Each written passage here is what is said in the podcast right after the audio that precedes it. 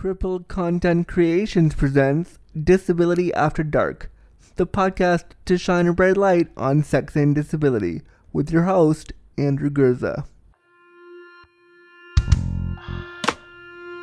Disability After Dark with Andrew Gurza, shining a bright light on sex and disability.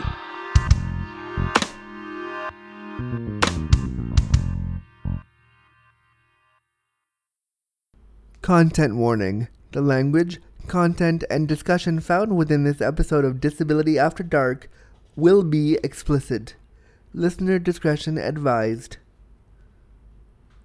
Hi, this is Dallas Steele, and I listen to Disability After Dark, the podcast to shine a bright light on sex and disability, with Andrew Gurza. This episode of Disability After Dark has been brought to you by the worker owners of Come As You Are.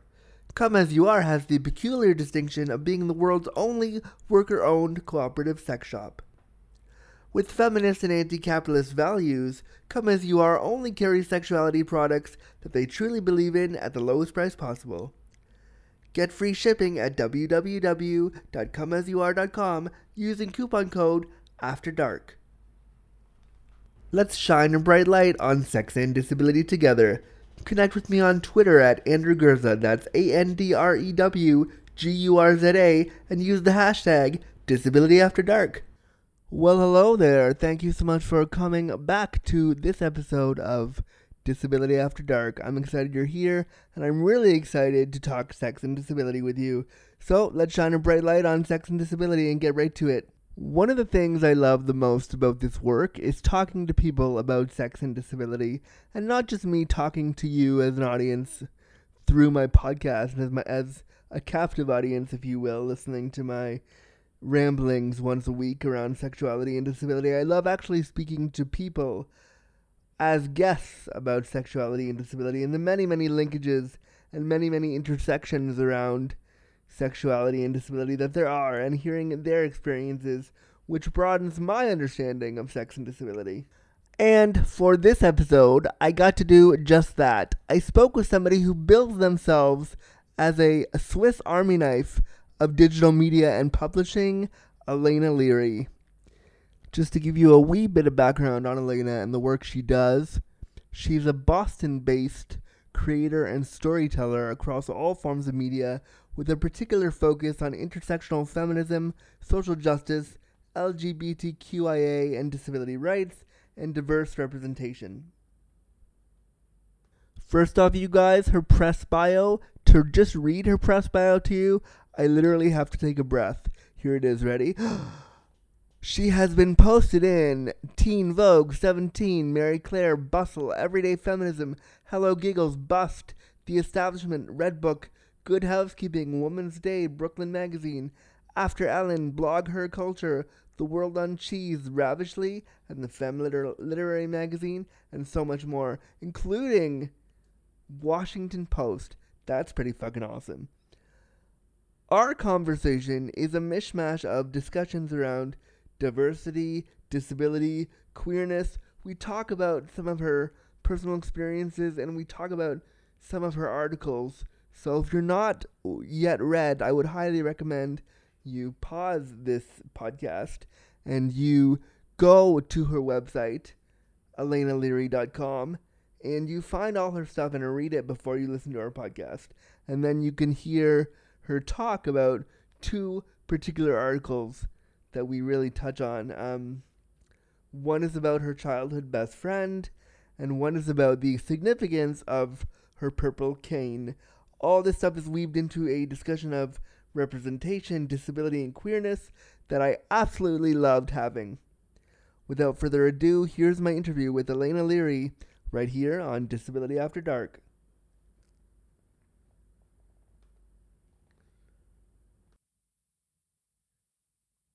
Alaina, thank you so much for coming on Disability After Dark. How are you today? I'm good. How are you? Good. I'm so happy to have you here. I've been following you're writing now for a while, and you just keep popping up on my news feed. So I was like, I really wanted to have you on the show, and I'm so glad you could take the time today. Thanks so much. Absolutely. It's an honor. Oh, that's so sweet. Yay. Friendship. So there were so many articles that you wrote. There was so much stuff that I wanted to talk to you about, but there was two articles that I read yesterday and I made some notes about those. Before we go into the articles, tell me and the audience kind of about you and who you are and what you do. I gave a little pre-intro of you before people heard the interview part, but let us know who you are. Yeah, so I guess I kind of consider myself a Swiss army knife of publishing, and I am mostly an editor, a writer, and an activist, and I write a lot about LGBTQ issues and disability rights issues, as well as some other social justice-related work. Awesome. And yeah, you wear a lot of hats in the work you do, which I think is really cool because it's so hard to find. Well, I think when you're disabled and you are looking for work, you kind of have to create work for yourself. Right. And it sounds like, I mean, given the breadth of stuff you've written about, it sounds like you're doing that without a problem, which is awesome. Yeah, that's definitely something that I kept in mind while I was kind of going through my college experience and figuring out what it was that I wanted to do and what it was that I'm good at doing. And I think I like to be really good at the things that I do, so I can't do everything, but I do like to have a little bit of a wide range of skills. It's a good thing for sure. I remember when I was in school, I thought I was going to be this disability justice lawyer, and I was going to be in the courtroom and doing all this stuff, and I studied law thinking that wasn't my career path. And then I really quickly realized, I was like, but wait, I like sitting and writing the stuff versus like talking about it. Right. I don't want to be up in the middle of the courtroom being a lawyer. I want to be behind the scenes writing stuff. Right. So it's funny how quickly like your ideas of what you're going to do in the disability field change. Was that something you, like, did you always know that you wanted to do disability stuff, or like many others who kind of fall into this work, did you feel like you had to because of your lived experience? I don't know. I mean, that's an interesting question. I, like you, at one point thought about being a lawyer, and I wasn't thinking too much about what my focus would be, but I was thinking about being a lawyer, mostly for lower income people who can't afford a lawyer. And I wasn't really sure what exactly my path would be, but I really just kind of fell into social justice and feminist topics because it's something that's so near and dear to my heart, and disability is a part of that. And I think that when I'm writing work from an intersectional standpoint, it's impossible for me to leave it out, because if we're talking about some other feminist topic like feminist dating or rape culture, those are things that uniquely affect the disability community, and I feel amiss leaving that part of my experience out of things. I think it's so important. Some of the stuff that you bring forward is just, especially with relation to intersectional feminism and intersectional disability stuff. Though, and the way what I loved about your writing, that when I was looking over the notes yesterday and reading the stuff, was how simple the stories that you're telling are and how accessible they are to an audience. I think when we write about disability stuff, typically they have to be, we feel like, and I've done this, I'm guilty of this too, you feel sometimes like you have to use big words, you have to use these big experiences that no one else has because you're disabled and you have to show the world something. But what I noticed in a lot of your writing is that you didn't do a lot of that. You just told the story, and it was so easy to connect myself to the story you were telling, because there wasn't a lot of disability jargon. There wasn't a lot of over explanation of what you were talking about. It was just stories, and so is that kind of something you strive to do when you write?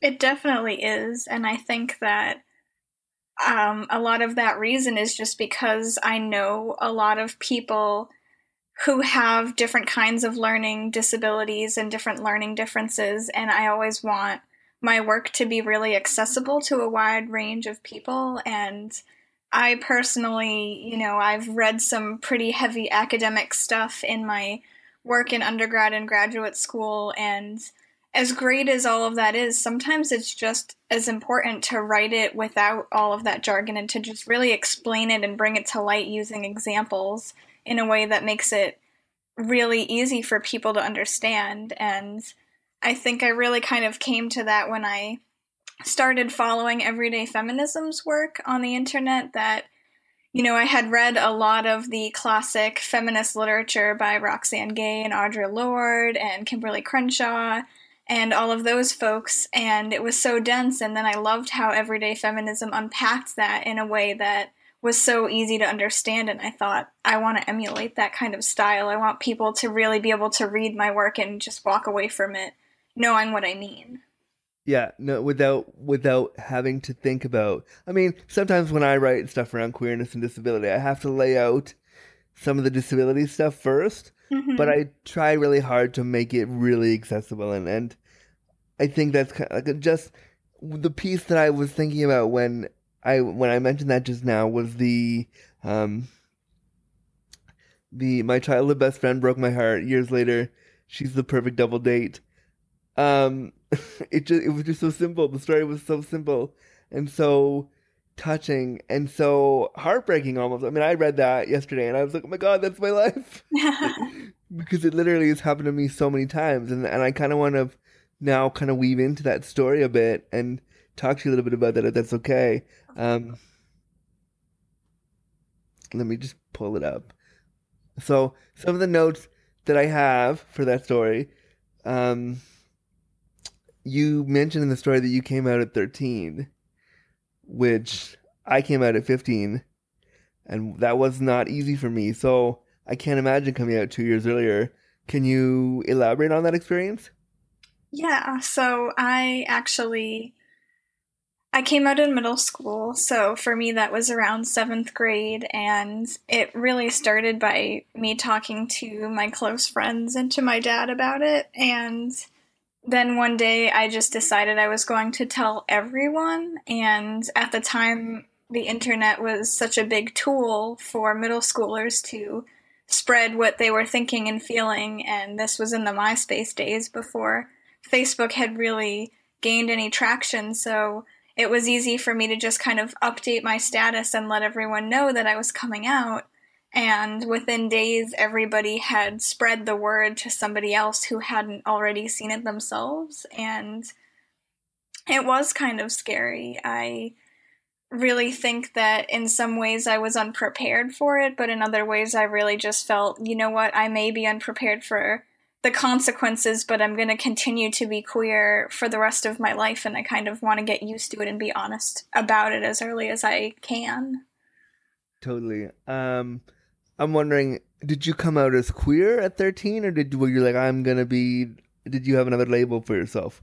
Like, when I came out, I was gay, and I didn't understand the complexity of queer, so I kind of clung to gay as my label. But you mentioned that you came out as queer. Was there another label that you used before that, or was that always what you wanted to be seen as?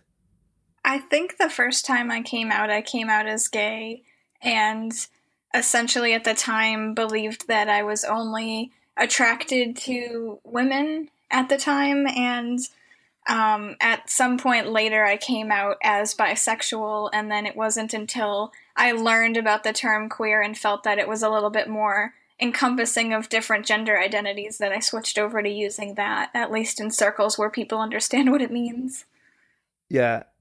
And I mean, I've been attracted to men my whole life, and I came out as gay at 15, but I'm only just starting to kind of be comfortable with the term queer and learning in social justice circles and disability circles and LGBTQ circles. Just learning how comfortable that word is now for me. And I, of course, pair it with cripple because I like to be provocative and make people, like, sit up and take notice. So when you came out at 13, which I still think is, like, so awesome because that very rarely happened when I was coming out, like, 17 years ago now. When I came out at 15, it was a big deal to come out that young. So that's awesome. Did you feel that your disability played a role in your initial coming out?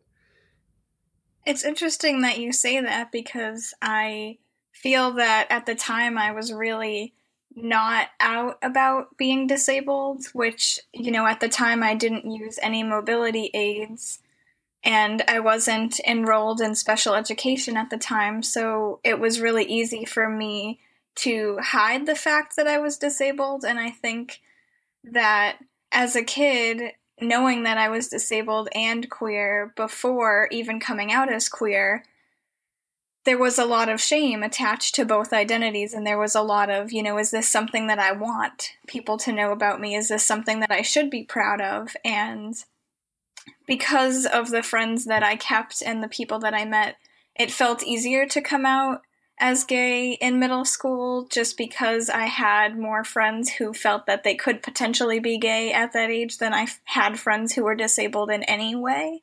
Yeah.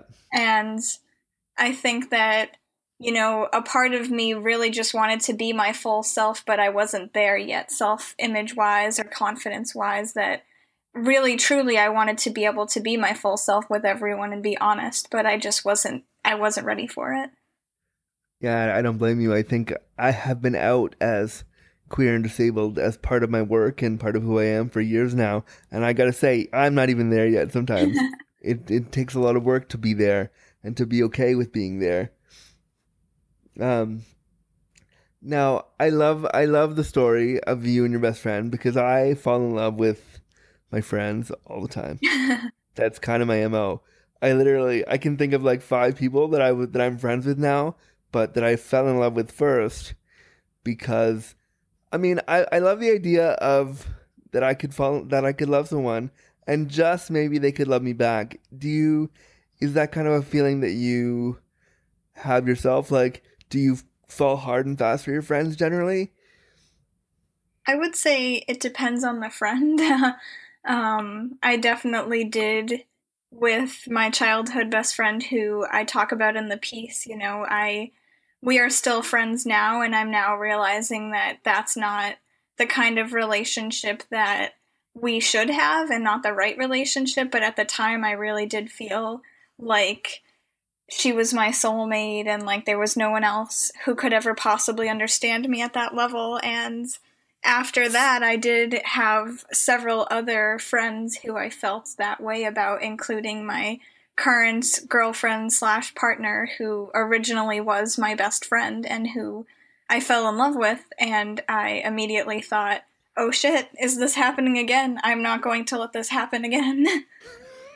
Yeah, it happens to me little, like almost when I start to really get to know somebody, especially as a queer person. I think we want to be, as a queer disabled person who's othered in so many kind of ways, we want to, and we crave, at least I do, I crave that somebody else might want me to. So I feel sometimes like I have to create these relationships that don't necessarily exist. And then I have to, on top of creating the relationship, I have to break my own heart too. Is that something that you're experiencing? Like, have you ever had that thing where somebody, they don't ever tell you that they don't want to hang out with you, but they all of a sudden just disappear and they ghost, and then you're left to like, oh, I guess we aren't a thing anymore, so I better just move on and mourn that loss on my own. Yeah, I've definitely had that with friendships and kind of relationship type of situations. I haven't had very many long-term or serious or even really adult relationships, but I have felt that really with friends a lot of the time, that you feel really close to someone and that you really want to get to know them, and they kind of feel like they might be one of your soulmates in a platonic way. And you want to keep them in your life, and they might not feel the same way, and you kind of just feel a little lost afterward. You're lost, and I think you're lost because when it comes to disability and relationship, I think just generally we are not given the tools or enough tools to deal with somebody saying, I can't deal with this. Right. And the other person on the other end of it, too, isn't given any tools to deal with what happens when the person with a disability says, I like you. Right.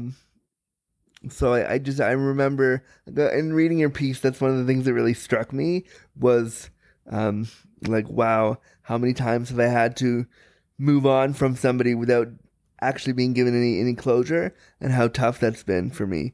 Right. I mean, I'm 33 now, almost 33. And like that stuff happens to me all the time because people don't know how to say, I don't want to do this. People think because we're disabled that they have to be politically correct all the time. And part of that means not saying what they really feel. That's such a good point. And, you know, I think part of the reason why they don't want to say anything is because we've been taught through ableism that we are not supposed to offend the disabled person. So even if the disabled person is not somebody we want to spend time with, we can't say that because it's not appropriate to let the disabled person down. Right. Yeah, I've actually had that experience from both sides as friends with people that it can be so hard because I personally know what it's like to be the disabled person who somebody doesn't want to hang out with, or who, you know, they just don't feel comfortable hanging out with me, not because of my disability, but just because we didn't click. And it can be so hard when you're on the other end of that to try to decide, you know, I really don't want to offend this person and I really don't want to be that jerk because I know what it feels like. But at the same time, you don't want to fake anything for someone, and you don't want anyone to fake it for you. You know, I don't want to find out that my friends don't really like me, they just pity me. Yeah, and I find that in a lot of queer, not just queer, but in a lot of my experiences with queer relationships or queer hookups or fuck buddies or whatever it is that I engage in, I find that nobody wants to say, I don't think we'll do this again, because right. It's too scary for them to let down the disabled guy. And I think it hurts more when you're not let down properly. So anybody who's listening who was pursued by a disabled person and maybe didn't feel the same way, have the guts to let them down. It's okay. It's going to hurt, but it's going to hurt a lot less than you not telling them at all. Definitely. That's that. That's my PSA for the day. And so I also noted here in my notes, do you ever feel in your relationships of any sort, whether they be friendships, romantic relationships, platonic things, do you ever feel like you are, quote, too much? That's actually a really good point. I assume that by too much, you might mean too radical or even too much work sometimes. And that is definitely something I think about. I'm extremely fortunate in the fact that I have had the chance to build up a community of folks who are on the LGBTQ spectrum and people who have various disabilities, physical and learning. And because of that, I've been really lucky that, you know, I'm really not the only person in our group who is too much, if that's even really such a thing. I'm not the only person who has to ask about accommodations or accessibility when planning an event. I'm not the only person who has to ask if it's okay to bring my same-sex significant other to a party, because of course it's okay, because my friend will be bringing his boyfriend, and, you know, we're all going to be there and queer together, and I'm lucky that that is the case for me. Obviously, it hasn't always been that way. I just sort of fell into that in college and beyond, when you have a little bit more time and a lot more people to choose from rather than just who you're paired with in middle or high school. But I definitely have felt that way in the past, that sometimes you can feel like you're too much when you're the one person who's going through coming out or trying to deal with whether or not you should hide who you are. And I'm kind of a funky, radical person just in general, besides being queer and being disabled. You know, I just am a funky person. I dress funky. I say what I'm thinking. I'm very radical in my politics and my beliefs. And I'm sure that stuff is too much for some people. I probably am the kind of person that people either love or hate, which is fine. I'd rather know upfront that someone doesn't want to hang out with me because of the rainbow socks or the tiny hats. I think that your style is awesome. Because I did my research on you before we chatted, and I was like, oh my god, she's so cool. Why can't we live closer? We would get along quite well. Definitely. Because you're just stylish that way, and I think when you're disabled, finding a style and finding something that's a bit radical, it doesn't always happen. But I think when you start embracing that, you just have a lot more fun with it.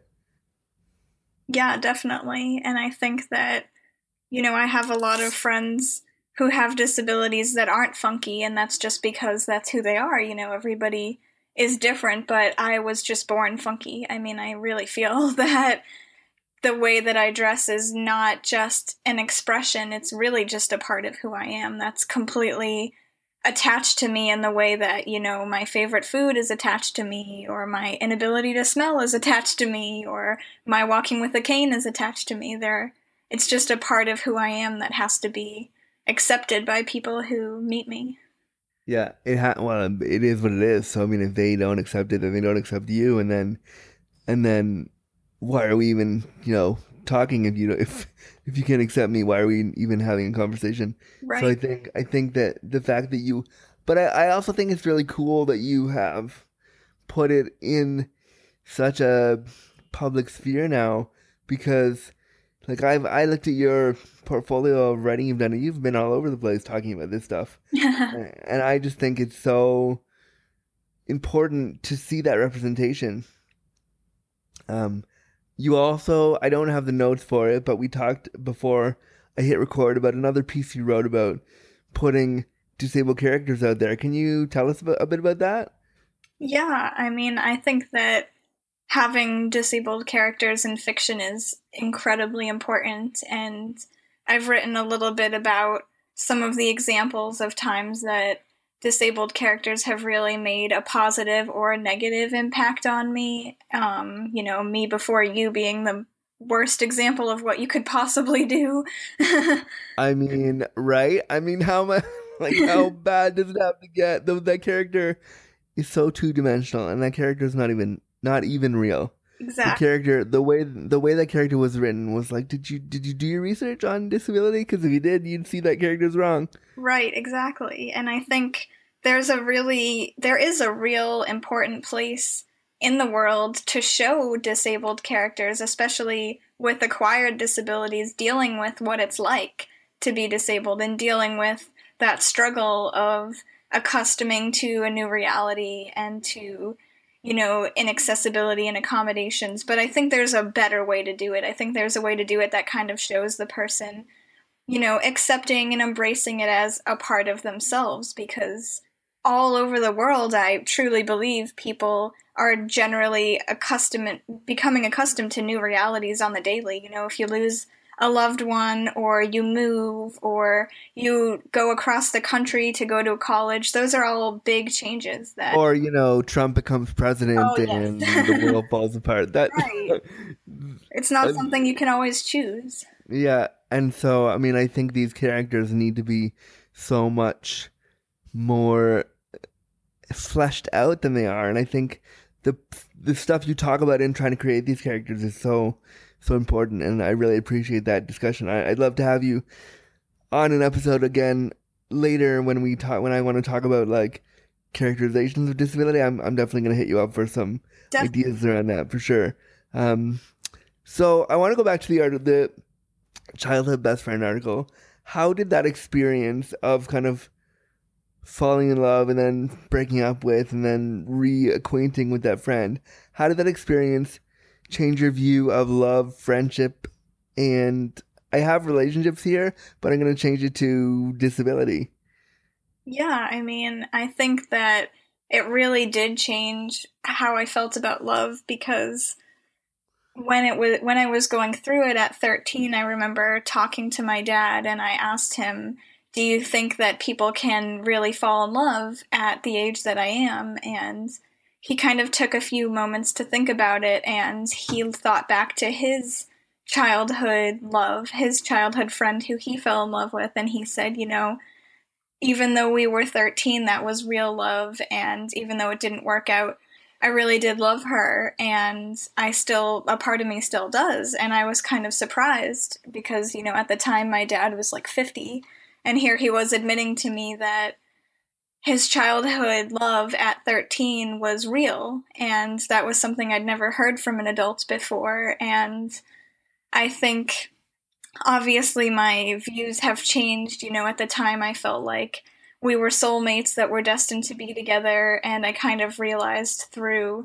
not ending up together and ending up with different people that we were always meant to be friends. And I think that that's one of those complicated things that people don't realize until they kind of grow up and grow into what kind of relationships they want. And you might think that just because you really click with someone as a friend and you have those feelings that you would want to marry them. But I think that a lot of my friends are fantastic and attractive and beautiful inside and out, but I don't want to marry all of them. And now that I'm older, I can see the ways in which we are mismatched for one another long term, but I think it has changed my view of love, and I'm not really sure if it has shaped my view of disability. I mean, this childhood friend has been with me since I was 3, so she saw me through my younger years of not being able to ride a bike and, you know, struggling to keep up with the kids on the playground, and she saw me through my special education and my occupational therapy. And now, you know, when we go out, I'm walking with a cane and people stare and she, like, flips them off for me. And it's fantastic because I think you just get something so special out of having someone by your side and seeing you through that experience. And when you come to it with a friend who maybe has never had a disabled friend before and you're the first one, it's a little bit more jarring because they're like, oh, well, I've never been friends with a disabled person before. How do I not offend them? And what's the right thing to say? Yeah, I mean, I think there's a power, too, in being someone's first disabled friend. I've been someone's first disabled friend a bunch of times. And it's really interesting to see them grow from when you first meet them as their friend to, like, a year down the line once they've helped you with certain things or you've asked for help with this or they, you know, it's really interesting to see how those people who never had a disabled friend all of a sudden really quickly learn that this is what Andrew needs, let me help him, or this is what Alaina needs, let me help her. And they just figure it out because that's part of what the friendship is. Right, exactly. I think that piece just really spoke to me, and I'm really, really glad that you wrote it. So thanks so much for writing that piece. It was awesome. It's good to hear that. It really, really spoke to me as somebody who has fallen in love with, like I said, with their friends all the time. I think it's a very common experience, no matter what your gender identity is. Almost everyone I know has done it. Yeah, I mean, I think it happens to everybody, but I think with respect to disability, it can happen more because, again, we are forced to kind of try on our own, and so it feels good to fall for somebody, even if you know it's not going to be necessarily reciprocated. I always felt like I had to try because what if this thing could turn into something and I have to try? So even if I was overbearing and annoying and the person wasn't into it, I always thought, well, okay, I'm still gonna try because if I don't try, I might never find somebody. It's really nice to know that. That even though romantically things didn't go anywhere, the friendship is still strong. Exactly. And I think having friends as a disabled person, just generally, friends who are willing to go through all that stuff with you and experience the OT, the occupational therapy, and all that stuff when we're young, to have somebody learn that when we're kids is a big deal. Definitely. It definitely does shape us. Without question. I want to go to another piece you wrote about your purple cane.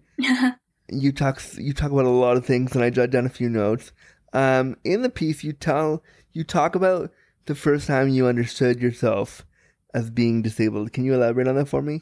Yeah, you're talking about the beginning at the balance beam setting. That's right. Yeah, so I still remember this, even though it was probably one of my youngest memories because I was in preschool, so I must have been 3 or 4 at the time, and I don't remember a lot about preschool other than that it was fun and there was a lot of snacks, but I remember that on balance beam day, everybody seemed like they could cross the balance beam with ease. And, you know, looking back, it was probably just a couple inches off the ground and wood and not that scary. But it was so hard for me as somebody who struggles with walking and standing and balancing that when I tried to cross it, I couldn't do it. I couldn't stay on the beam and I would fall off and I would lose my balance and I really just couldn't do the one foot in front of the other thing, and I still can't. I mean, if somebody pulls me over for a potential DUI, they're going to think I'm drunk because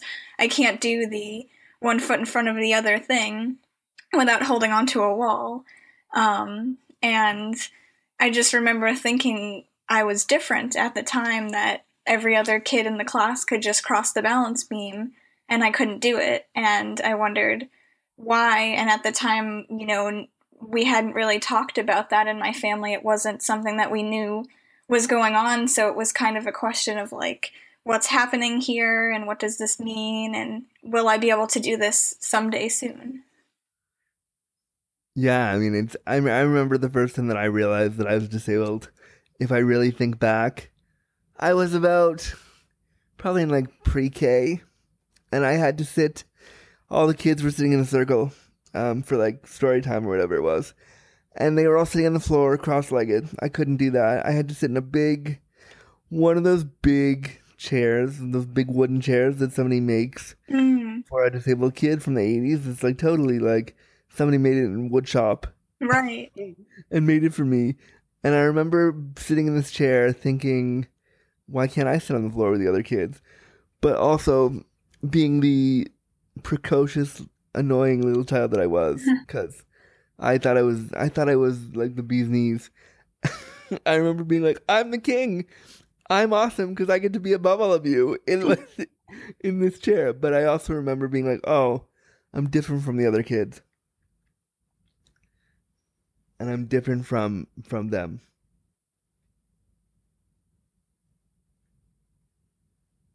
Yeah, I think it's an experience that everybody has, and you know, every person that I've talked to has that experience, whether it's a physical or learning or, you know, a facial difference. Everybody has that moment when they realize that their body or their mind doesn't work in the same way. And it's so interesting how sometimes it happens young and other times it doesn't happen until the person is, you know, in elementary school or even in high school. And how sometimes I think, too, it might happen repeatedly. Like, there are many times when you first understand yourself as being different, like when you come out as being queer and disabled, or you come out as being queer and then later you have to come out as being queer and something else. Right. Like queer and a person of color, or queer and a person with disabilities.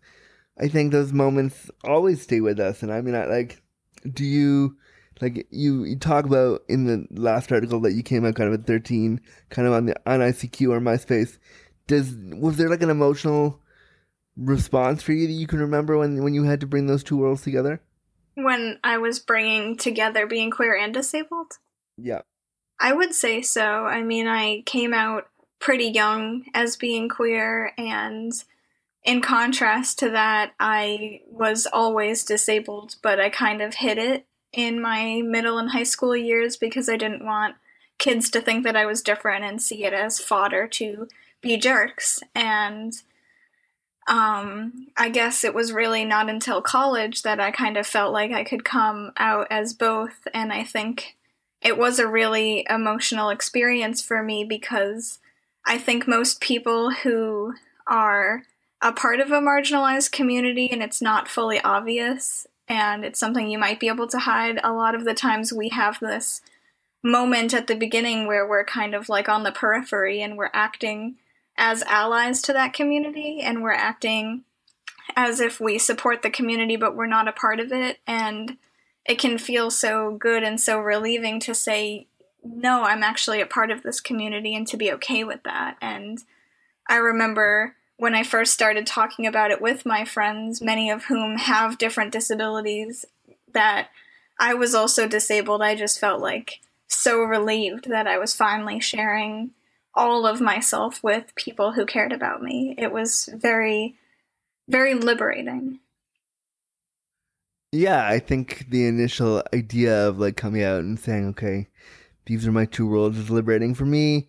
It was liberating, I think, but it also was like, oh, it's not going to be so easy to like just be queer and disabled when you start immersing yourself in the community that doesn't have context for your disability, at least in my case, as a queer man. The social standards of what a queer man is supposed to be there's so much pressure to be a certain way and to act a certain way. And the social standards, especially when we're young, are so bigger than they actually really are. How do you feel about all the social pressures that you may have had to deal with when you were younger? Yeah, I mean, I think that social pressure is kind of what kept me from coming out in either sense at first, because I feel like there are certain standards that are placed on people that the norm is to be straight and cisgender and white and thin and able-bodied. And if you're not those things, that you are different in some way that's marked from everybody else. And I feel like that social pressure definitely affected me, and even in coming out as queer but not having talked about my disability much publicly, I felt like there was a lot of pressure on me that I was already marginalized because I was queer, and that I should just kind of hide anything else that was going on and stick to that because it was already difficult to deal with, and it was already something that marked me as other to people. And I was wondering if I could really be both, because a lot of times we don't see intersectionality in the very, very few media representations we do see, period. You know, you're going to see some gay women rarely on TV or in movies or in books. And when you do, they're usually not also disabled. So I guess some part of me was like, can I really even be both? Like, I've never seen a gay woman walking with a cane, or a gay woman using a wheelchair, or a gay woman using a hearing aid, like very rarely. Every once in a while I've seen it. I think there's one minor character on The L Word who's a love interest that's deaf and a lesbian, but very rarely is there anyone else. It was like Marlee Matlin's character for a hot second was like in a really steamed relationship with one of them. I can't remember which one, but I loved that scene being like, yes, good, awesome. But then like an episode later, she was not there anymore. Right. So I think that's why when you talk about the characters you want to create in your work, I think that's why they're so critical, because to have a main character, whether we're writing it for the screen or for a book or for a play, to have a main character who's like, wait, I have 7 intersections, let's talk about each of them, is something that as queer disabled people we never see. So I think what you're doing is really, really, really awesome. I think it's so important too for people who have never come upon that before. I mean, I always think back to that day in my fiction workshop when I let the class read my piece, and it was intended as a romance piece. I challenged myself to write a straight romance between a guy and a girl, just regular cisgender folks who had feelings for each other, and they were trying to figure out if they should date. And she rolls in her wheelchair with her service dog, and everybody could not let go of the damn wheelchair. They were like, why is she disabled? Where's the tragic accident? Was he there for the tragic accident? Is that why she loves him? I'm like, the wheelchair isn't a part of the story. It's like, just there. She's a wheelchair user who wants to date her best friend. Like, the dating is the story. And I mean, I think I really wish that you had had the chance to record that moment. Right. So we could have heard, like, the people's honest, genuine reactions to, well, what happened to him? so that people can see that these questions people have and these ableist assumptions are not even conscious sometimes. People just assume that it's supposed to be that way. Exactly. It's because we don't have enough representation, which is like what I realized in that moment is that we don't and that we need more. And so how did, I mean, it sounds like you took some classes to get your writing to where it is. But when were you like, I want to write about this stuff. This is what it is.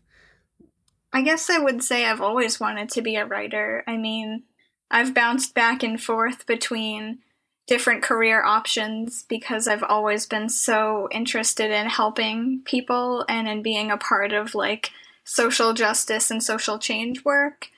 But I've always been drawn to fiction and to writing stories ever since I was little. And you know, it just kind of naturally happened that my characters would be LGBTQ or disabled in some way because it was my lived experience. So they just kind of came out on the page like that without me even having to think about it. And it was really in college that I started trying to take some specific workshops and some specific classes in writing so that I could hopefully pursue it as a career and possibly someday down the line publish some of my own fiction and some of my own novels. And, you know, it was at that time that I was kind of realizing that I wanted to be very intentional about the kind of characters I was bringing into the world because there are already so many stories that aren't diverse and aren't intersectional, and I felt that it made no sense for mine to add to that lack of representation when that's not what I see in my everyday life.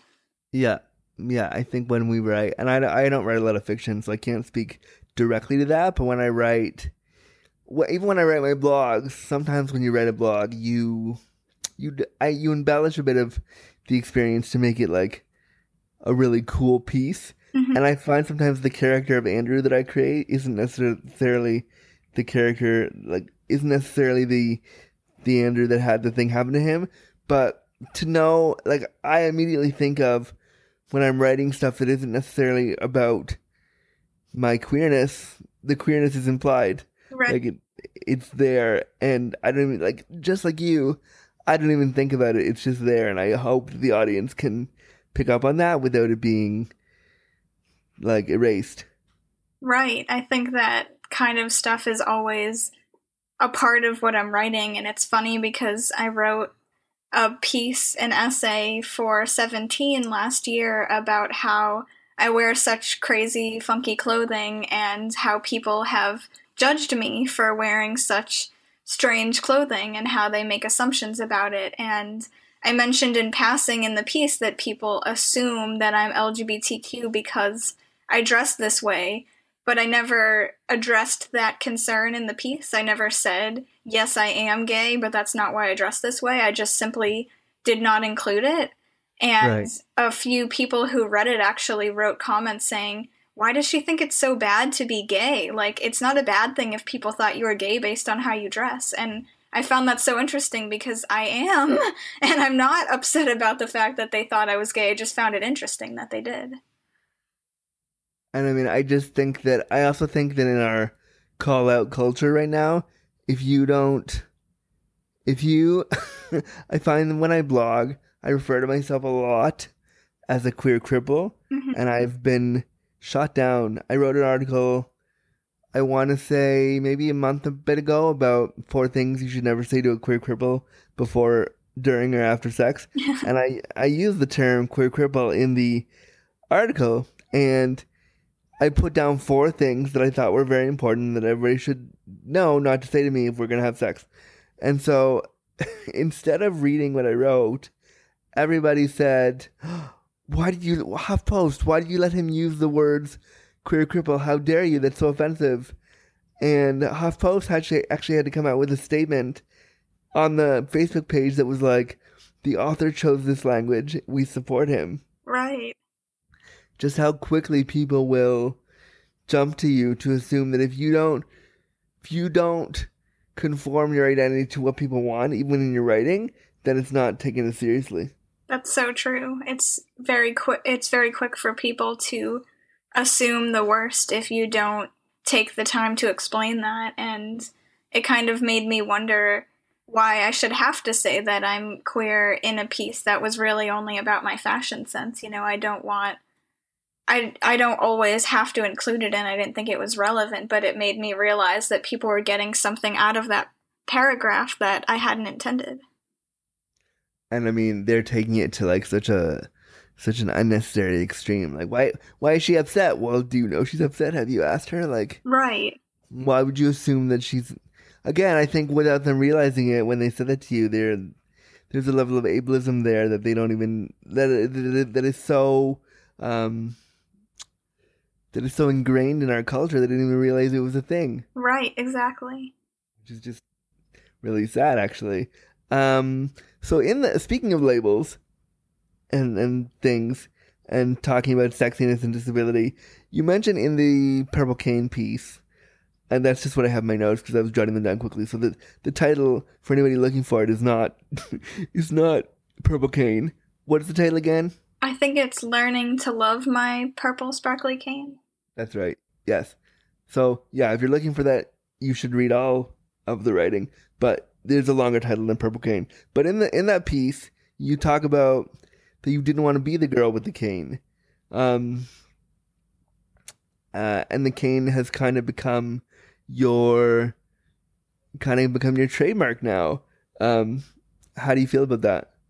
Yeah, I mean, I think that really comes back to a mix of internalized ableism and who I saw myself as. And I talk in the essay a little bit about how people have defined me by the way that I dress for a long time, because that's something I've dressed funky for a number of years, if not forever.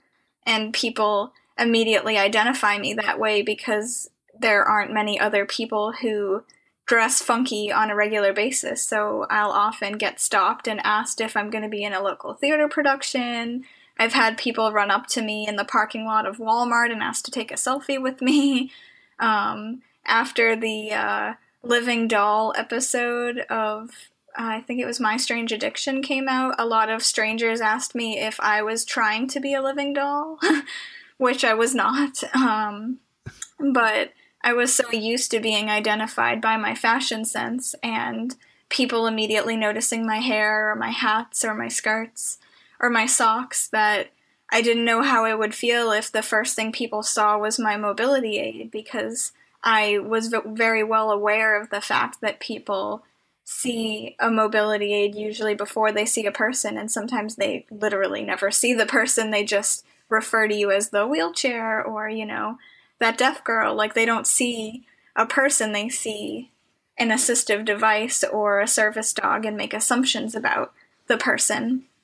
And I guess I was struggling with the fact that I would start being labeled that way and that people would make new assumptions about me. And right after I started using it, I realized that, first of all, I need it, so who cares? It made my life so much better, and I also started to realize that, you know, people make assumptions about me no matter what, and people are always going to do that, and if they're going to do that, I might as well still be funky and have a funky cane and have people make assumptions about me based on that, because there's nothing I can really do to stop them from making assumptions. And I suppose I could take the route of being as plain as possible with a plain cane and just try to stay out of people's way so that they might see me in passing and think, why does that young girl need a cane? And then it would exit their minds and they would forget all about it because I'm wearing jeans and a t-shirt.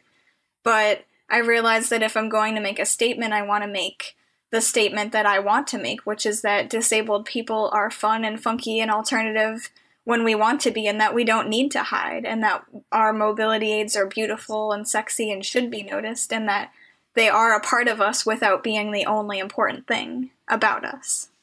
Totally. There was so much stuff there. I'm just going to let that statement speak for itself. But I also love that you've said funky like 27 million times in this podcast so far. I love that you've kind of like made funkiness part of your brand, which I think is really cool. Yeah, I think people see certain aspects of what I wear. I mean, a lot of people have told me they can't see glitter without thinking of me, so... Sometimes they can't see glitter without thinking of me either. So. Right. It's such a queer thing, too. I didn't know glitter had a queer history. And when I found out about it, I was like, oh, perfect. It's like the stars have aligned. Yeah. The glittery stars have aligned just for you. I'm looking at your interview with our mutual friend, Carrie Wade, who is one of my, like, literary heroes and makes me, like, gush with joy every time I think about her, because she Carrie, if you're listening, we love you. Yeah. You're just the best. So I'm looking at the interview she did with you, and I'm also noticing your age. I didn't realize you were only 24. Yes, I am. Wow, that makes that makes me feel ancient, because I'm a good 9 years older than you, but also. I also look 16, if that makes it any more difficult. I look about 12. It's fine. So I remember going to a bar with a friend a few years ago, and we were at a little brief aside here. I was at a bar with a friend, and the bartender comes up to both of us and goes, "Are you guys supposed to be here?" And we're like, "Yeah, we're in our late 20s. It's fine." Yeah.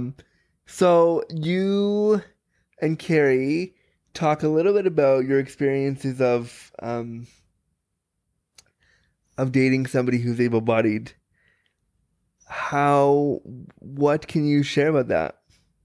Yeah, I mean, I feel like that's something that a lot of people with disabilities go through. You know, a lot of times it's either assumed that we won't date anyone, or that if we do date someone, we're going to want to date someone else who's disabled, and a lot of times maybe even someone who has the same disability, depending on how rare your condition is and whether or not there is someone else you can date with the same disability in your, like, tri-country area or whatever. But I hear that a lot, you know, like, people assume that wheelchair users date each other, and that, you know, people with mobility aids date each other, that people in the deaf community date each other, and I think it's fairly common for disabled people to not date someone else who's disabled, just simply because we met an abled partner that we love and that we really like being with and who we really feel that we belong with and connect with. And it leads to a lot of other weird assumptions, you know, I'm sure, that a lot of able-bodied people who choose to be in relationships with disabled people get that, like, well, aren't you going to have to take care of them? And don't you care that they can't do this or that they can't do that? And there's a lot of assumptions about what we can and can't do physically and what we can and can't do romantically and sexually that really play into that. And I think that when you're dating an able-bodied partner, it's just kind of like when you're dating anyone who doesn't have your marginalized identity. That doesn't always happen with LGBTQ relationships, because a lot of times, you know, you're gay and the other person is gay and it just works out. You're both gay. It works out because you are gay. If you weren't, it wouldn't. Yeah. But with a lot of other, you know, interracial couples or couples where one person is transgender, there's kind of going through that experience of we do lead different lives and we are marginalized in different ways. And I think sometimes there is a bit of more discussion about privilege and oppression and social justice that happens. I know, at least for me, that kind of stuff comes up all the time, you know, talking about what ableism means, and talking about the different marginalizations that my partner and I don't share. And I think I'm just looking at the photos of you and your partner together, which are just adorable. They're so awesome. The book photo is my favorite one so far. Uh-huh. I just think that being able to go through that stuff together and grow together, because I'm sure being with a partner who's not disabled is helping you to kind of work through your own internalized ableism. Yeah, that's a good point. I mean, I think it's helpful to have a non-disabled partner, especially if that person is treating you the way they should be, which my partner is. I'm sure there are plenty of disabled people who are with an ableist partner, and that's definitely not good for their mental health. But I think if your partner is supportive and reminds you that you are worthy and great the way you are, it can be really good for your self-consciousness and your confidence and your internalized ableism, because the person reminds you that you don't need to be able to do everything. And I think even in having a partner without disabilities, you know, there are so many things that I do better than she does, or that she does better than me, and it doesn't matter. The disability isn't the reason why one person's better at some things than others. It's just like people are different, and people like different things and are good at different things. And I feel like that's a natural part of any relationship, and it kind of gets pronounced when you have a disability, because you're used to feeling like you're the burden and you're the person who can't do things. And when you're with a partner who supports you in the right way, you realize that no, everybody can't do certain things. Not everybody can do everything, and that's okay, and that's perfectly fine. And I think too, when you're with an able-bodied partner, I much like you, well, not exactly like you, but I've never been in a long-term relationship. So you were saying earlier that you haven't been in many of them. So when I am with a partner, say for one night, or we hook up a few times, you realize that ableism is so insipid, and it's so, like, it's really hard to see ableism as this thing that is like, oh my God, that's ableism, and you're being super ableist, and I'm gonna call you out right now. When you're with somebody that's never experienced disability, you see how quickly it can like permeate someone's thought of you without them even realizing it, without you realizing it too, because I feel like a lot of the times you want to be able to connect with the person and be comfortable, but also you don't want them to be ableist. And so I feel sometimes with partners that I've been with, finding a space where I can gently call them into the experience I'm having and say like, hey, maybe we shouldn't say that, is tough. Yeah, definitely. And I think I'm in a lucky position, I guess, if you want to call it that my partner is marginalized in ways that I'm not as well. So even though she's not disabled, she has other marginalizations that I don't share.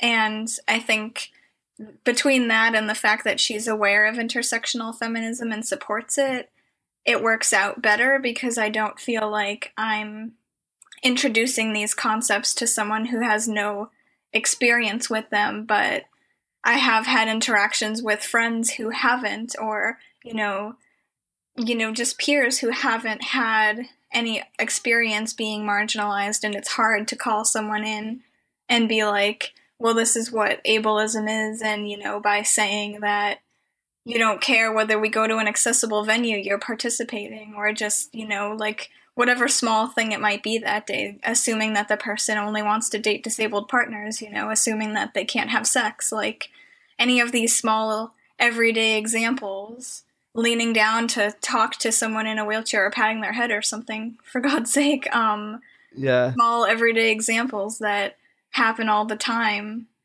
People sometimes need to be made aware, and it can be hard to play the role of educator and have to explain that stuff. I mean, it's especially hard if you're going to, like, if you have to educate and then be like, so want to go back to my place and have sex?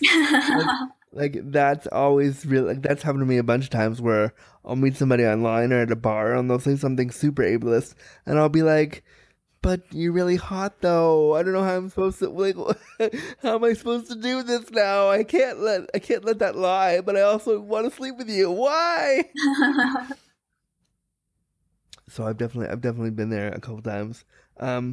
I just love what you're doing, and I love all the stuff you put out in the world. It's so, so important, and I just appreciate what you do so much. How can the listening audience get a hold of you? The audience can find my website, which is AlainaLeary.com, so AlainaLeary.com. I also am on Twitter at Alaina's Keys, so AlainaskEYS Keys, so Alaina's Keys, and I'm also on Instagram with the same username as my Twitter, and I tend to post most of what I'm writing, but also a lot of just my regular ranting and being a part of things like the Crip the Vote chats, or, you know, just being angry about general things that are happening in the world, or happy sometimes when it works out.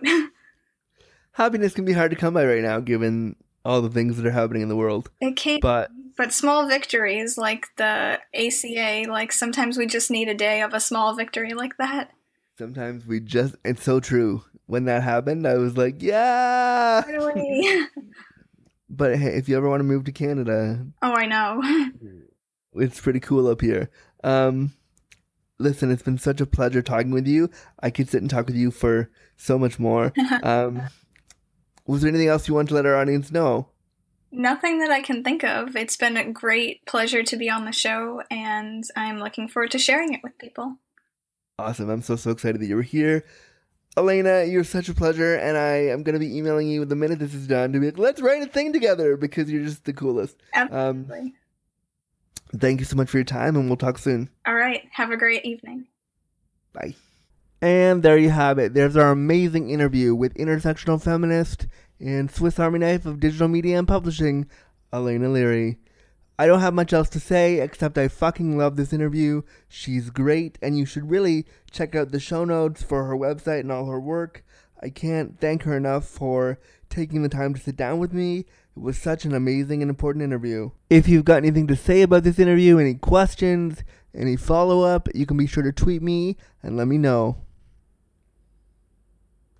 Thanks for listening to this episode of Disability After Dark, the podcast to shine a bright light on sex and disability. If you like what you hear and want to hear more, read my blogs, or book me to bring disability to you, head over to www.andrewgurza.com. Also, if you're listening to this in iTunes, please rate and review us so more people can find the show. This episode of Disability After Dark is a handmade piece of Cripple content created just for you. We record, edit, and produce each piece of this show to bring disability to you in a fresh, honest, and sexy way. Help us create more episodes and support Cripple Content Creation by heading over to our Patreon page. That's www.patreon.com/AndrewGurza and pledging if you can. Your monthly pledge goes toward things like audio equipment, podcast hosting subscriptions, and everything we need to bring this disability-centered program to you. By pledging your support, you're showing that disability content has value, means something, and deserves a place in our media landscape. Thank you for supporting this podcast. Copyright notice. This program was created and produced by Andrew Gurza and Cripple Content Creations. Any and all materials, including graphics, music, and audio recordings, are property of the owner and cannot be used or distributed without express permission.